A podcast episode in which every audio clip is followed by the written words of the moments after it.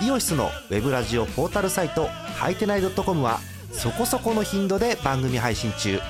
もうすぐアラフォーのおっさん MC が気ままなトークをお裾分けします。ポッドキャストでも配信中。通勤電車でラジオを聞いて笑っちゃっても罪ではありませんが Twitter で晒されても知ったことではありません。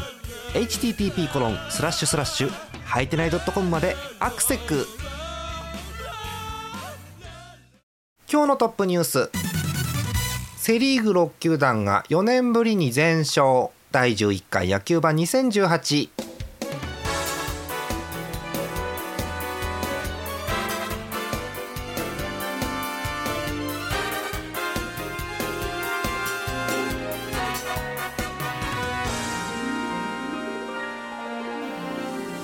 20181日遅くの配信でございます。皆さんこんばんはジャーマネです。6月11日月曜日の夜でございます。今日のお相手10日さんです。よろしくお願いします。お願いします。いやーセ・パ交流戦も中盤から終盤へというところに差し掛かってますけれどもはい。あのー、10日さんセ・パ交流戦ってパがなんか強いイメージがあるじゃないですか。そうそうなんですよ。うんでパのチームはいっぱい貯金を作って、えーうん。背の貯金は使い果たし1球団のみが貯金とかっていう状況に いつもなるんですけど今年もそうではあるんですがなんと今日のトップニュースです、えーセ・リーグ6球団が4年ぶりに全勝ということで、いやー。あるんですね気持ちいいですね。えー。ね気持ちいいです。セ・リーグファンはすごく気持ちいい感じかなと思います。えー6月9日ですので土曜日でしょうかね。はいということでございました。えー6試合まず試合が、えー行われまして、はい。そうですねまでずね。でゲームで、えー広島 d n a 中日えーヤクルト阪神がなんと勝つと。いうことになりました、はい、あとはあとは巨人ということになったわけですけれども、はい。いえー見事巨人がいやいい試合でしたね。よかったはい、あの、ね。巨人ファンにとってはすごくいい試合だったかなと思います。たはい。はい、えっ、と巨人お得意の空中戦で、はい、はい。えージャイアンツが勝ちまして、セリーグ6球団が1日で全部勝つということになったわけですね。はい。やったー。でこれがですね、えー2014年の、えー、と4年ぶりなんですが2014年の6月15日以来ということだそうなので調べてみました。2014年の6月15日。はい。はい、えージャイアンツはなんと交流戦楽天と対戦しております。おー。えーえー先発がですねもう覚えてるかな？小山っていうピッチャー。あーいた。はい。えーとリレーはですね小山久保今村土田マシソン。こういうリレーをしまして、あらあらあら。えーえーなんとジャイアンツその日4年前なんですが3対2で勝っております。はい。えー対する楽天ピッチャー、えー先発が則本でした。以上、えー、則本9回自責3で見殺しという この楽天のあ感じ。ーなんかなんかよく記憶にあるな。よくあるやつですけどね。楽天9回見殺しとか 西武菊池9回見殺しとかってあるんですけどこの日は、えー楽天則本9イニングフルに投げてえーダッシャー32人ヒット6本、うん、三振も6つ。ただ自責が3点、ただまあ9回で3点ですからね上々なんですけれども、ね。うん。うん、なんと楽天が、えー8回と9回の1点ずつしか取れず、うん。あしかも外国人だけねジョーンズとボーカーっていうね。あ この2人の1点1点で3対2というゲームです、えーちなみにこの当時のジャイアンツのスタメンなんですけど、はい。4年前って東花さん記憶あります？どんなスタメンだったか、4年前でしょ、うんあでもまだ吉信君とか出てたのかな、ねえ。えーっと代打でこの試合高橋由伸が出て1本ヒットということですね、えースタメンなんですが1番ショート坂本。こっからですよ。おう2番セカンド片岡、えー3番ファーストアンダーソン。うはーんいた。そしてこの時こうだったんですね。4番サード村田です、うあー、ん、5番キャッチャー阿部。6番レフトセペダいたね。あいましたね。うん、7番ライト亀井えー8番センター長の9番ピッチャー小山。あ代打で高橋由伸が出てえーダイソーで鈴木が出るというこの、あはい、ジャイアンツらしい野球で、えーヒットは少ないんですがジャイアンツが勝ったというゲームが4年前にあったそうです。はい。ーいやーもう大体みんなベンチに込みましたね。そうですね。うーん そうなんですよ。まあまあそれはさておき、まあそれ以来の4年ぶりのえーセリーグ全勝ということだそうでございます。で、えーまあなんだかんだで交流戦続いてるんですが、えー今日、え1試合あるはずだったんですけれども月曜日、えー雨でなくなりましてもうこれであの野球盤行きする意味もなくなったわけですけれども なんで今日取ってるんだ だって話なんですが、えーその結果なんと現在のセ・リーグ VS パ・リーグ34勝34敗の五分です。頑張れあのー、2つ見方があっておすげえ今年セ・リーグ頑張ってる同点だっていうのと、え6球団全部勝ったのにまだ同じ勝ち数なのっていうのもあるんですけどうーん複雑なところですね。うそうですねはい、ということでございます。まあ非常にセ・リーグ頑張ってますんで、えー今週どうなるか。まあ、ちょっとね、はいその雨で流れた試合もありますから今週で終わらないわけですけれども、えーどんな感じになるか期待して見ていきたいと思います。さあ、えー今日もセ・リーグからいきましょうセ・リーグの順位表から確認してまいります。はいえーセ・リーグなんですが、えー順位にちょっと変動がありますなんせセ・リーグは2位以下が大混戦なもんですからもうはい毎日毎日順位が変わってあの ジャイアンツが1回最下位まで落ちましたよね。そうですねえーってなりましたけど一瞬です一瞬一瞬です。はい、はい怖いな。えー首位は相変わらず広島東洋カープでございます。貯金が増えました。11個。いいなうん、8つだったのが1週間で11個に増えました。すごいですね。4勝1敗だそうです。はい。えー2位が、えー DNA。うん。えー頑張って26勝26敗の五分という状況です。えー3位が阪神、4位がヤクルト。おいいですね、うんヤクルトが今好調で、すねでどうやらこれ見ると、えーヤクルトは今4位ってうっかり言っちゃったんですけど3位の阪神とタイあ3位タイだそうですそうなんだね、はい、セ・リーグは、えー、と勝ち数負け数で並ぶとタイになるのでそうですね。タイですね、うん。はい。えー5位が巨人6位が中日ということになっておりますが、まあ、広島は突っ走ってるんです、えー2位とのゲーム差が5.5すごいね、うん。すごい。そこからたった1ゲームで阪神、えーヤクルトゲーム差なし。巨人まで0.5中日まで0.5ということですから、え2日あれば、えーっと2位から6位ぐらいまで落っこちます。そんな状況です。いやすごいね。えあと交流戦ヤクルトが絶好調でそうえっと、現状12球団で交流戦をやってるところ今トップなんですね12球団そうなんですよ。すごいですよね。11試合を終えて9勝2敗へえいやー。9つも勝ってる。2位集団がまだ7勝ですから、うんすごいゲーム差2つぐらいついてるんですね。うわこのままね交流戦ヤクルト優勝っていう展開になるかもしれません。はい。胸熱そんなですね胸熱な感じのセ・リーグでございます。はい。えーそんなヤクルトファンからお便り来てますんでまず読んでいきましょう、えー6月7日にいただきましたラジオネームヌルポおしょうさんです。ありがとうございます。ありがとうございます。好調だって言ってるのにこの書き出しですよ。どうしたんでしょうかって書いてあります。ファンですら。ねええソフトバンク相手に2勝できるとは思ってなかったけど期待はしてました。おー。今日は何といっても雄平選手デーでした、うん、2回と7回にソロホームラン、うん、そして延長10回裏押し出しで3対4罰ああいいゲームですね。で勝利しました、土壇場でバレンティン選手の同点ソロホームランも大きかったです。しかも交流戦単独1位になりましたとりあえず交流戦は最低5割で上出来と思っていたので嬉しい誤算と思いましたがよく考えたら戦力さえ戻ったらもうちょっと上も狙えると信じたい。まだまだ先は長いので生温かく見守りたいですっていう謎のタイを組んでますけれども、えーというお便りでございます。いやもう見事にヤクルトが絶好調。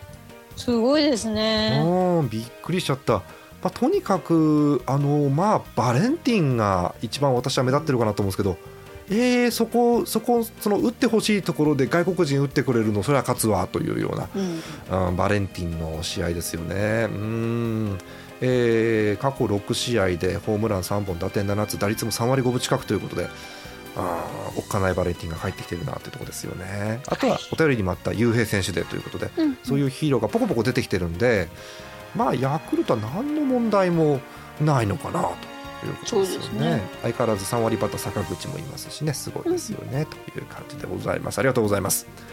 えー、と別のチームも一つ読みましょう。横浜ファンの方、えー神奈川県ラジオネームイさんです。ありがとうございます。ありがとうございます。6月11日月曜日。今日はベイスターズはお休みです。うん。ずっと中継ぎで頑張った。エスコバーにもお休みが出たようでよかったよかった。うん。いいですね。えこの調子で試合で続けたら大変だなと思っていたのでちょっと安心しました昨日は雨の中試合で頑張られた方々お疲れ様でした。そうですね本当に。ね、え交流戦は結構雨天中止になってしまった試合をダブルヘッダーするという噂があり久しぶりですね。本当、え。ーえー選手の皆さんはハードでしょうが興味深いです。喉に来る風が流行っているそうです。お気をつけくださいというお便りでございます。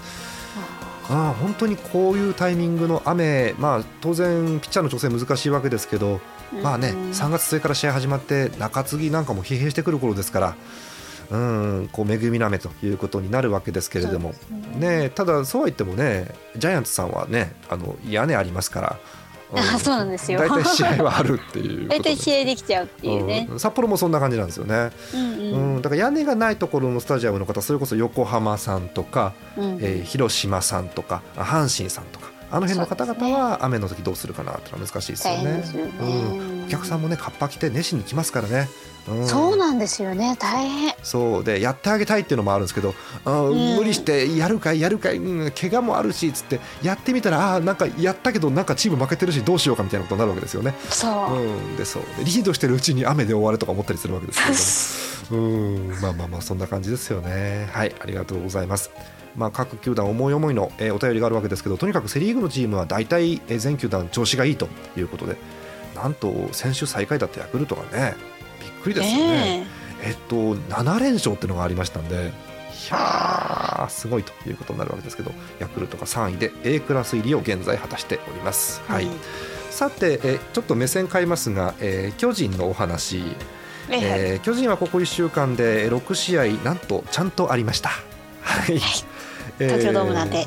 ね東京ドームで東京ドームのありますよね、それはね、うん、という感じなんですけれども、えー簡単に1試合ずつ振り返りたいと思います。えーまず、えー週の前半は楽天戦ということでございました。まあ、なんせ勢いが最近弱まってしまっている楽天ですからジャイアンツ的にはえーできるだけ勝ちを重ねたいということだったわけですけれども、えー2勝1敗で行きたかったんですが蓋開けてみたらなんと1勝2敗、そうなんです。うんえーまず、えー初戦からちょっと見ていこうかと思うんですけどこれ見ていくのもね東花さん苦痛かもしれませんが今週もよろしくお願いします。はい。えー6月5日火曜日のゲーム、えー1対4敗戦でございます、うんえーまずですね、えーここからお話をしたい、えー8安打1点うん。おかしいな。ジャイアンツそして楽天3安打4点おかしいおなか。しいなという感じですよね、えージャイアンツ1人気を吐いていたのは、えータイムリーを打った岡本君という感じでございましょうか。はいそんな1試合目出花をくじかれました、えーまあ、楽天はね先発の古川がえープロ初勝利というい。い感じの試合だったんですが、あー山口がね山口はねもうちょっと援護してあげたかったっていう感じのゲームでそうですすね。2試合目です。6月6日水曜日3対1でジャイアンツが勝っておりますはい。はい、えーっとこの試合やっぱり、えっと、お話をしておきたいのは、えー先発今村、うん。はい、今村投げたの久々？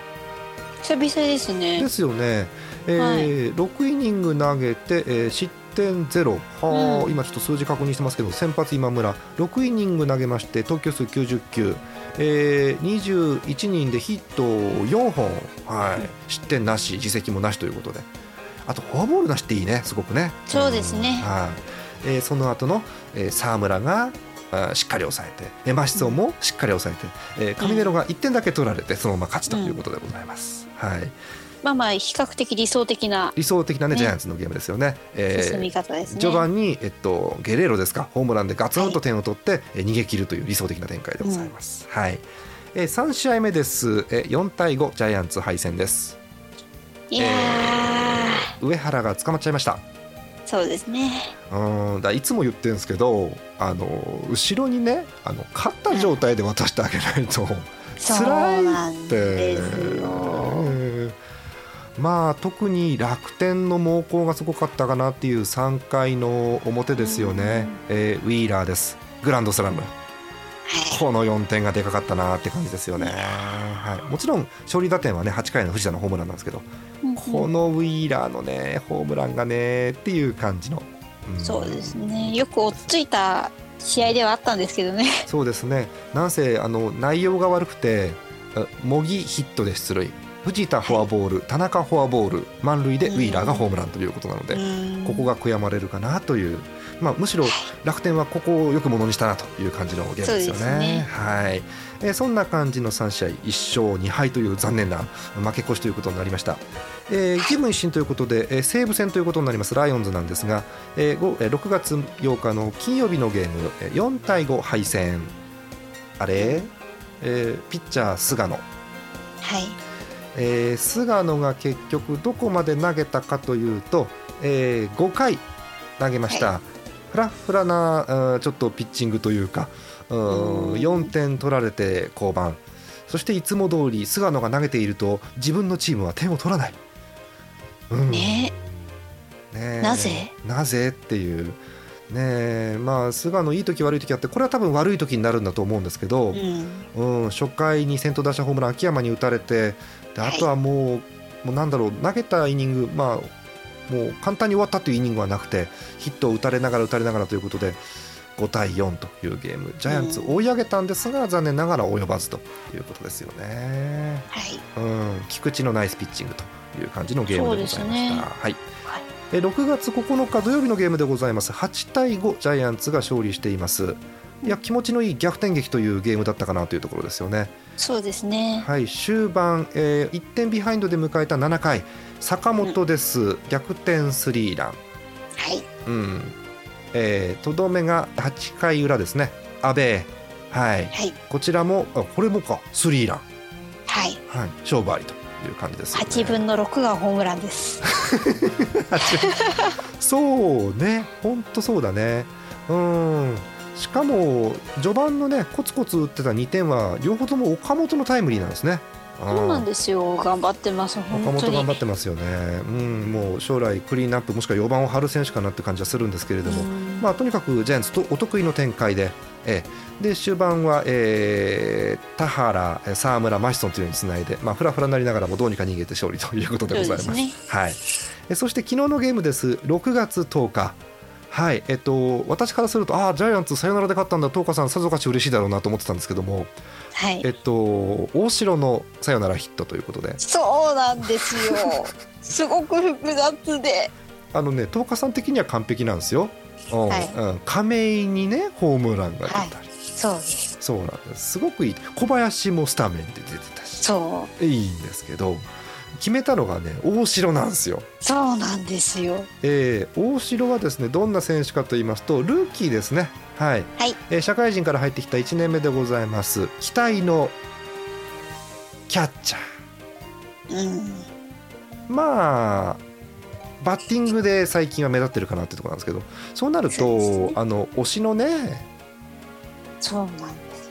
小林正捕手の座がね。そうなんです、うん、チームは勝ってんだけど複雑なね感じがしそますよね。うなんですよ。小林に代わり大城のサヨナラヒットっていうのはそう。嬉しいけどぐっさりくるんですよ。そうなんだよね。うん。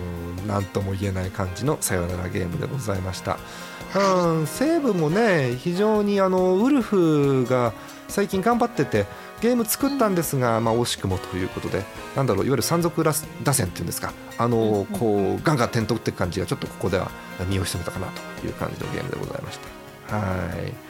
あの終盤その大城のサヨナラに行くまでだいぶなんだろう吉信監督珍しく動きましたね9回。そうですね。うん。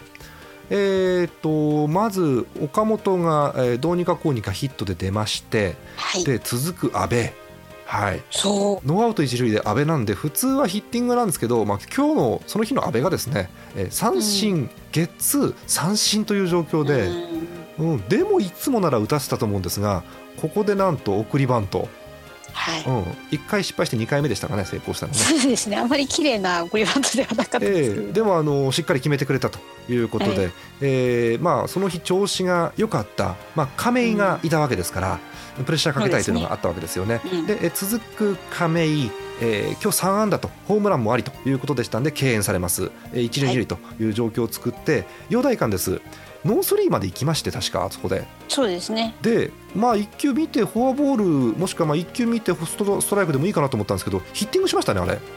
そうですね。ね、あのヒッティングしてサード強襲の内野安打ということで、はいえーチャンスがビッグチャンスへと膨らみ最終的には代打えー小林に代わって大城のサヨナラヒットでゲームセットという複雑な感じです。はい。そうなんです。あんまり由伸さんって積極采配をしているところはあまり私見たことがないのであこういうこともするんだっていう感じでしたね。そうですね。うん。10日さん的にはどうでしょう？いっぱいわーっと喋ったんですけど、はいはい、うん1週間でなんか印象に残ってることとかなんかジャイアンツであります？そうですね。まああのそのさっき言ったね小林に代わり大城が結構ぐっさりきたなっていうのは あるんですけど。うんあるんですけどね。うん。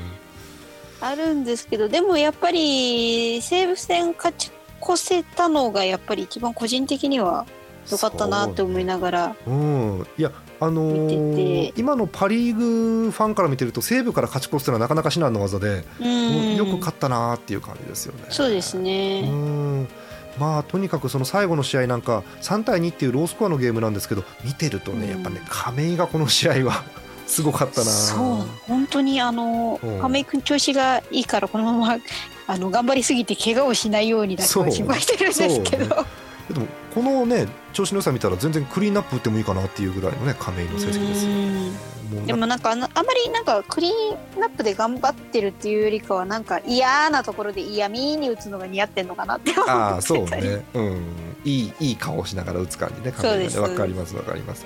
うん、なんせ相変わらずジャイアンツも豪華ですからね。うん、あの4番、ね。4番に岡本とか置いてるせいで。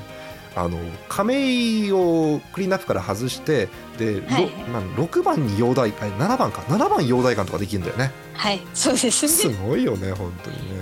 はい。えそんな感じでえジャイアンツは3勝3敗ということでどうにかこうにか5位に戻ってきたというところでごいざいます。やよかった。はい、こんな感じです、えー皆さんからセリーグのお便りもお待ちしております。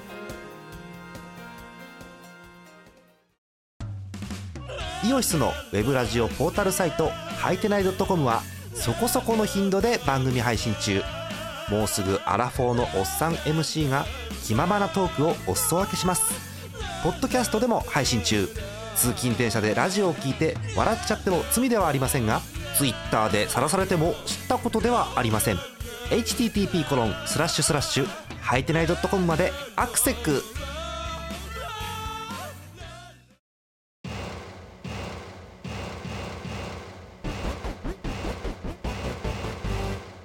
パ・リーグ参りましょう。まず順位表からですけれども順位に変動はございません、えー相変わらず首位は埼玉西武ライオンズ。あれ貯金増えたまた。12あら。えー2位が日本ハム。なんで2位なのか分かりません。今週の成績1勝4敗はい。えー西武とゲーム差1だったんですが3まで開いております、はい、うん。で日本ハム1勝4敗なんでやばい後ろが来てるって話だったんですがソフトバンクもあの仲良く1勝4敗です。えーゲーム差変わらず1.5、えーそこから1.5差でオリックス。1ゲーム差でロッテ。ずいぶん置いてかれました。8.5ゲーム差で楽天ということになっています。楽天は今季最大の借金19という厳しい展開です。頑張ってほしい。ーうんさてえパ・リーグもお便りたくさん来てますんでご紹介していきましょう。まずえソフトバンクからいきます、えー群馬県ラジオネームミスチャさんありがとうございます。ありがとうございます。えーすごい書き出し。辛いです、うん。えー交流戦雨天中止を挟んで挑んだ同率首位のヤクルトとのシーソーゲームに敗れました、うん、1点差で負けていた状態での8回表柳田選手松田選手の2者連続ホームランで逆転これは勝ちムードだと思ったのですが、えー残念ながら敗戦ということですよね。10回裏のモイネロ投手の押し出しサヨナラよりも9回裏に森投手が踏ん張れなかった時点で勝ちを拾い損ねた気がします。ありますねそういうのね。うん。で2行開けて上がって、えーサファテカムバークって書いてありますね、うんそうだよね。そりゃそうだよね。そうですね。え明日から中日戦でもう一度交流戦好調の流れをもう一度作ってくれることを期待します、うん、というお便りです。まあだから本当に後ろのピッチャーが抜けてるということでソフトバンクも大変な台所事情ということになってます、うん。えー現在ソフトバンクチーム防御率が3.94ということでいつもと比べたらあんまり調子が良くないかなというソフトバンクですよね、うんね。はい。この試合もうん残念ながら逃げ切れずということで、はい。うん敗戦ということになっております。6月7日のゲーム、えー中止を挟んで連敗がずっと続いているという感じです、うん。10日日曜日にねようやく勝って止めたんですけどね。そうですね。うん、厳しい展開です、はい、いや柳田がね打ってればどうにかなるとは思うんですけれどもなかなかという感じです。はい。うん。ありがとうございます。次行きましょう、えー楽天ファン楽天はねそう楽天を応援する意味でも楽天のお便りを読みたい。えっ、と東京都ラジオネームスミットさんです。ありがとうございますありがとうございご無ます。沙汰かな？うん。えーなかなかお仕事が両足にしがみついて離れてくれない毎日ですがそうだね、うん。えー先日の巨人楽天戦を現地観戦してきましたのでその感想をだということでございます。はい。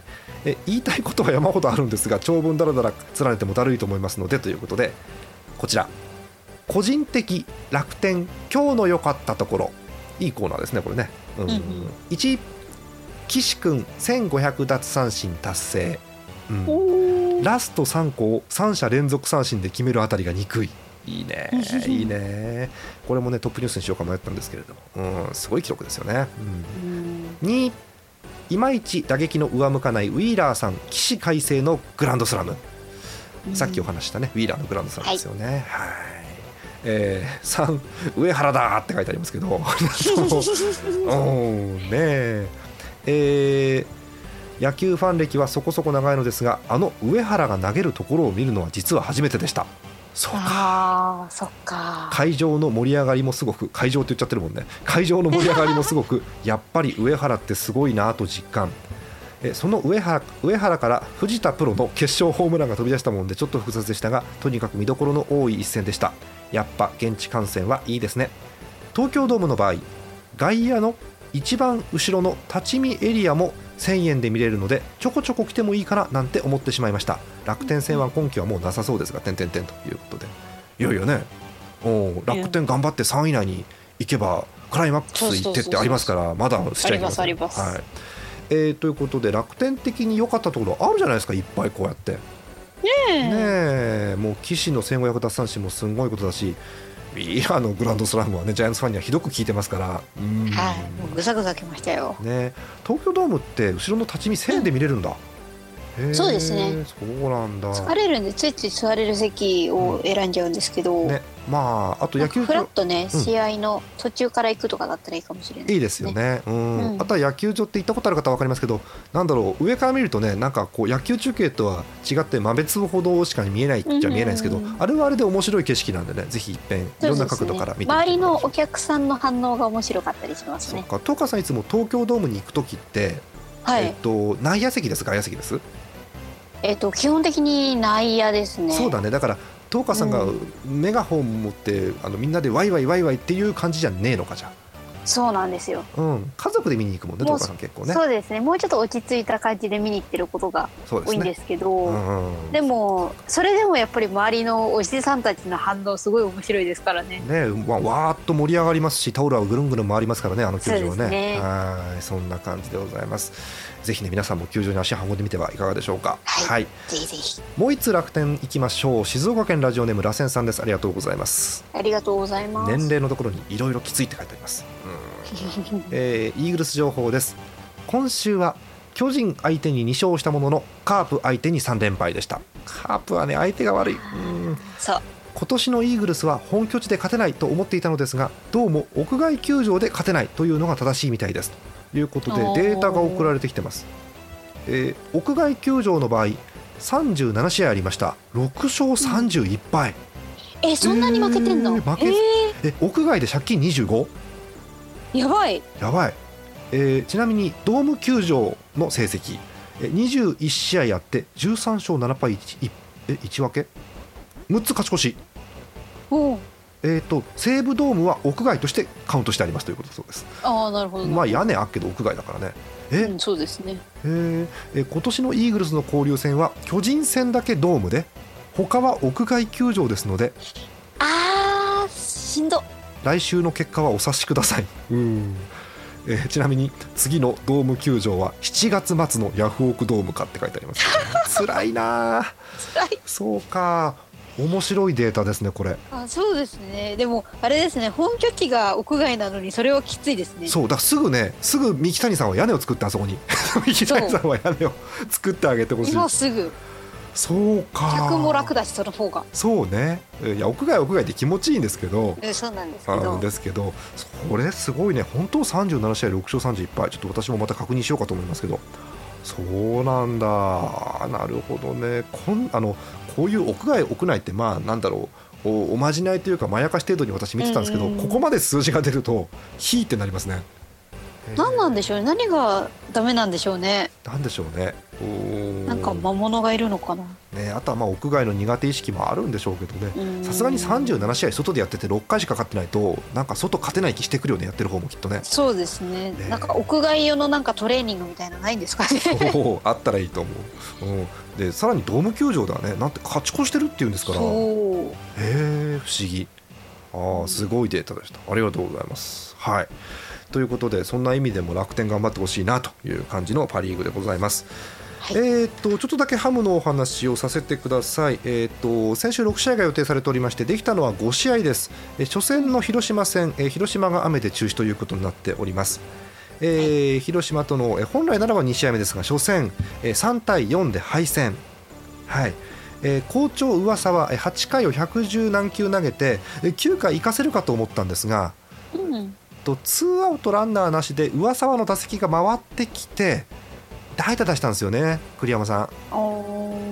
えー、噂はここのとこ調子いいから関東でもいいんじゃね？と思ったんですがはいうはーん変えて変えたピッチャーでサヨナラ負けということになっております。あまあ、ただね関東完封多かったですから、まあ、いい加減休ませないとってなったと思うんですけれども、そんな感じの惜しい試合、広島が勝っています。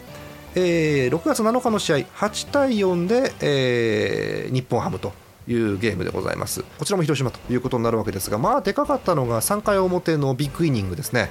えー内容を簡単にお話しすると、えーと7点、はい、スコアボードに7という数字が、えー入っておりまして、えー状況は、えー中田の2点タイムリーレアードのスリーランホームラン、えー中島の2点タイムリースリーベースの7点というのが最後までずっしりとのしかかって、えー8対4というゲームです。はい。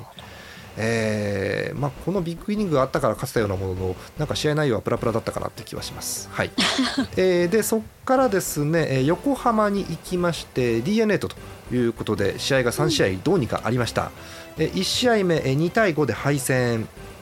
うんピッチャー高梨だったんですが、まあ、それよりも d n a のえールーキードラフト1位東がもう東はダメ。本当にもう東のもう もう今年すんげえ成績残すんじゃないかなと思ってるんだけど、まあ、しっかり抑えられて2対5というゲームでございました、はい、2試合目3対4で敗戦。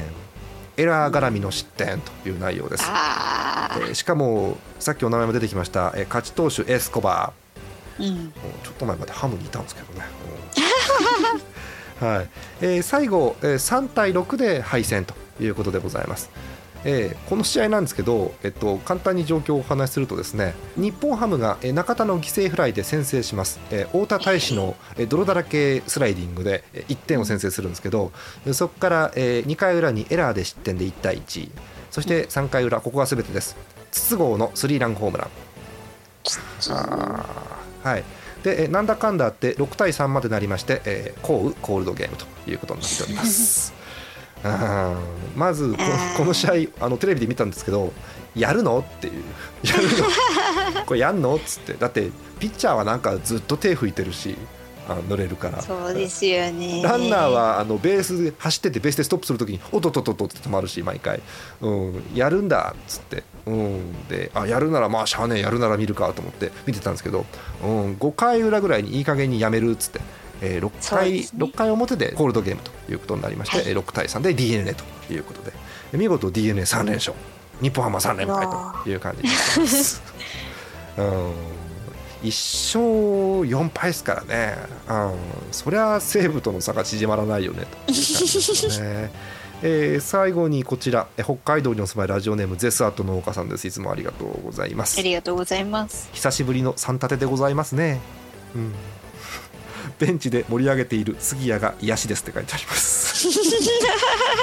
あー厳しい感じですね。はいそんな感じでございます、えー明日から、えーまた交流戦ということで、えー6試合が予定されております。カードを確認しておきましょう、えーパ・リーグホームになりますえーまず楽天中日が楽天生命パーク。西武ヤクルトが県営大宮球場。オリックス広島が京セラドーム大阪。ロッテ d n a が ZOZO マリンです。ソフトバンク巨人ヤフオクドーム。うん怖い。どうなるか。えー日本ハム阪神が札幌ドームということになっております。すべての試合が6時なんですが、えーもうお気づきですね、えー千葉の ZOZO マリンだけ6時15分ということになっております えージャイアンツはソフトバンクが相手ということで、えー予告先発武田山口ということになってますけど。山口ね。ねええっと頑頑張れるかな。張れるかな。ここ1週間の勝ち数見るとジャイアンツの方が有利なんで、はい。うんソフトバンク1勝4敗ですから、うん、どうにか勝ちたい。ソフトバンクは武田で、まあ、この負け続けてるのを止めて連勝したいというところですよね。そうですね。うんどうなるかというゲームでございます、えー日本ハムは札幌ドームで、まあ、阪神がメッセンジャーの上に日ハムの先発斎藤佑樹なんで、あらら。うん、どうやったら勝てんだろうって気はするんですけれども、うん。まあ、ただあの、ゆうちゃん持ってますんで、え斉藤佑樹が投げて、でどうにかこうにかたくさん味方が援護してくれれば、うワンチャンあるかなぐらいには思ってます。そうですね本拠地ですしね。ねあと何回斉藤佑樹が見られるか分かんないですけども頑張ってほしいなと個人的には思っております。はいはいえそんな感じの明日6試合です。えーっとあとはあのさっきあったように、えー楽天は楽天生命パークですので屋外ということになっております。厳しいさて話は変わりますが最後にこちら、えー今年も、えー開催予定でございますマイナビオールスターゲーム2018ということなんですが、うんえーファン投票が始まっておりまして中間発表が出ました。はいびっくりしちゃった。セントラルリーグ先発投手現状第1位松坂大輔。わこれは仕方ない。見たい。見たいもんね。うん。いやあのね松坂も成績残してなかったらねこんなんならないですよ。もうね今年3勝したんですよ松坂頑張ってますからね。そうあのもう1勝した時点で最初トップニュースにこの番組でしようかと思ったんですけどいや待てよこれ勝つんじゃねえかと思ってやめたんですがもうその通り3勝しててで、まあ、まだローテーション守ってますからこれはあるのかなというところ。え菅野が2位で3位がメッセンジャーということになってます、うん。えーパ・リーグは先発菊池雄星というのが現状1位ですが千賀が迫ってるんでまだまだ分かりません。中継ぎこれもねレジェンドですよ、えー1位上原浩二もう何何年前の試合見るんだろうって感じですよね。お松坂から上原のリリーフとかあるかもしれませんからねこのままいけばねいやー熱いな。熱いなという感じ、えーっとパ・リーグは中継ぎ宮西ということになっております。まだ途中経過です、はい、え抑えは、えー横浜 d n a 山安こと山崎さん。はい、え抑えは、えーチームが変わりましてオリックスです。増井さんということになっております、うん。えーキャッチャーです。ジャイアンツ小林くん1位です。やったやーったー。このままいけるかどうか。はいえーっと西武は、まあ、バッティングも魅力ですよね。森西武の森が1位ということになっております、うん一塁手です。ジャイアンツ岡本。おー。あ頑張ってますからね。ただ後ろがね新井さんですからね。どんどん人を集めてきますんでどうなるか。はい。えーっとパ・リーグは一塁手は山川ということで、まあ、打撃成績見ればねしょうがないかなという感じですよね、はい。えーセカンドはセ・リーグが、えー山田哲人、えーとパ・リーグが浅村ということでまあまあ納得かなという感じですよね、はい。えーサードは横浜 d n a 宮崎、えーパ・リーグはソフトバンク松田が入っております、はい。うんえーショートはジャイアンツ坂本がここに来てますね。まあまあ人気選手ですからね、はい。はい。えーパ・リーグはライオンズ源田ということでここもさすがだなという数字ですよね、えー外野手3人ずつ読み上げておきましょう。セ・リーグ、えー筒香糸井鈴木。うん。うん。僅差で4位に青木ですうん。えー。亀井は7位です。あーちょっと厳しいかな。うーん。でもまあそんなにね票差がついてませんからまだ分かんないですかね、うん。うんうんえーパ・リーグ上から3つ。柳田秋山太田。お太田君が3位に今います。あのあすごい。それだけの打撃成績残してるんで今年は。そうですね。楽しみですよね。あのなんでしょう。古くからのジャイアンツファンも楽しみな選手かなというところですけどもね。はい。えー DH は今のところ1位が近藤ですが、まあ、怪我しなければという前提ですから、えー 一応2位読んでおきます、えーデスパイネが2番手ということになっております。そんな感じのファン投票。投票は6月17日日曜日までということだそうなんでえーしかも1日1回投票ができるということですので、はい。えー熱い思いがある方はぜひ投票してみてはいかがでございましょうか、えーマイナビオールスターゲーム2018はえー2戦あります。7月13日が京セラドーム。7月14日がいいですね。熊本です。はい熊本の、えー藤崎大県営野球場ということでこれも盛り上がるんじゃないでしょうか、この2試合が、えー開催予定。ぜひ晴れてほしいという感じです。欲しい。いはい、えーそんな感じです。うんジャイアンツ結構いましたね先週。やなんかなんかきょ去年なんかなんかあれそれしかいないのみたいな感じがなんとなくあった気がするんですけど、うん。今年はなんかいっぱい名前が岡本ね頑張ってほしいですね、うん、岡本は非常にねあのみんなが打ってない時でも打ってるし打ってる時でも打ってるんで、うん、そうなんですよ。いい夢がある選手なんでねどうなるかなってところですけども。はい、ということで、まあ、あのジャイアンツに限らずセ・リーグいろんなチームの選手が見たいなということで個人的にオールスターゲーム楽しみでございます。はい。え長々と喋ってまいりましたがそろそろ終わりにしましょう。え次回の野球盤は来週ということなんですがこれどうしようね。えっとこの後さ、ね。あんじゃん。えっと一応交流戦が終わるでしょ？で、はい。その後がちょっとね休みがあったり予備日があったりっていう感じなのでうん、次回は予定通りやろうか。ね。次回は日曜日に、えーやろうかという感じです。多分交流戦は終わりきってないと思います。はい。終わりきってないと思いますがとりあえず交流戦を、えー日曜日までというところで、えー野球盤を予定しますので日曜日の遅くまでにとりあえずお便りをください。はいえいつも通り9時頃までにいただければ読めるかなという感じでございます。お便りはすべてジャーマネドットコムの野球版特設投稿フォームの方からお送りください。たくさんのお便りお待ちしております。はい、えーということで、えージャイアンツうんこの後ソフトバンクとなんでどうなるかちょっとうんっていう感じがします、ね、いやほんと怖い。うん、日本ハムはもう斎藤からなんであーんと思いながら見ようかと思うんですけど、うん。ね、あとはメジャーでねあの大谷が故障者リストって話もあったんで、そうですね。ね、あれメジャーの日本人どこ行っちゃったのっていう感じに今なってるんですけど、本当に今日本人が全然ねみんなね。故障故障者リストにね、入っちゃってますよね。出て、うんなんかちょっと楽しみが減ってきてるなっていう感じがするんですけど、うん。もちろん日本プロ野球に限らずメジャーリーグもそうですしあとはあのたまに来ないかなと思ってるんですけど女子プロ野球とかお便り来ないかなと思ってるんですけどね、はい、いろんな野球のお便りお待ちしております。じゃあ、はい。今日はこの辺で終わりにいたしましょう。本日のお相手はジャーマネと塩分の10日でした。また次回です。おやすみなさい。い